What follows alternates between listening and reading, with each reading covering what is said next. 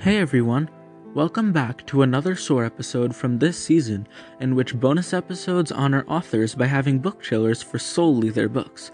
This week's author, the same for the last few weeks, is Jerry Spinelli, a man whose net worth is in the millions, who has published over 80 popular books, and who writes novels that feature many lessons, themes, and the youth.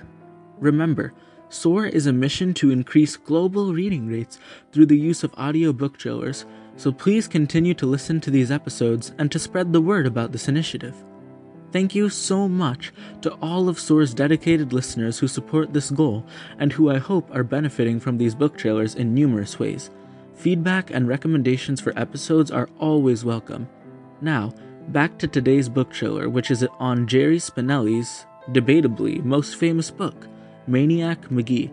This book also exists as a 2003 movie, going along with the theme for the season, which is books that also exist as movies. Be sure to check out last Sunday's episode on this same theme, which was a book trailer for the all time famous book and movie Shawshank Redemption. The protagonist of this novel, Maniac Magee, the book that won a Newbery Medal in 1991, is an orphan named Jeffrey Lionel Magee or Maniac Magee. Following the death of his parents in a car accident, he is sent to live with his aunt and uncle. However, their marriage is suffering and they constantly bicker to the point that Jeffrey can't take it anymore. He runs away to the city of Two Mills in Pennsylvania. In Two Mills, he meets Amanda Beale, a woman who lives in the African American sector of Two Mills and who is an avid reader of books and encyclopedias.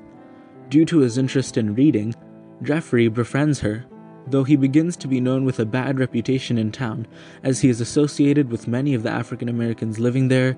He confronts the town bullies and, due to his dramatic performances in sports games. He first lives with the Beales, then later with a zookeeper named Earl Grayson, who eventually dies. But what will happen to him now? Where will he go? What about the racial conflict in the town? And his aunt and uncle. Read to find out and join this journey of a young orphan boy trying to comprehend society and its ways.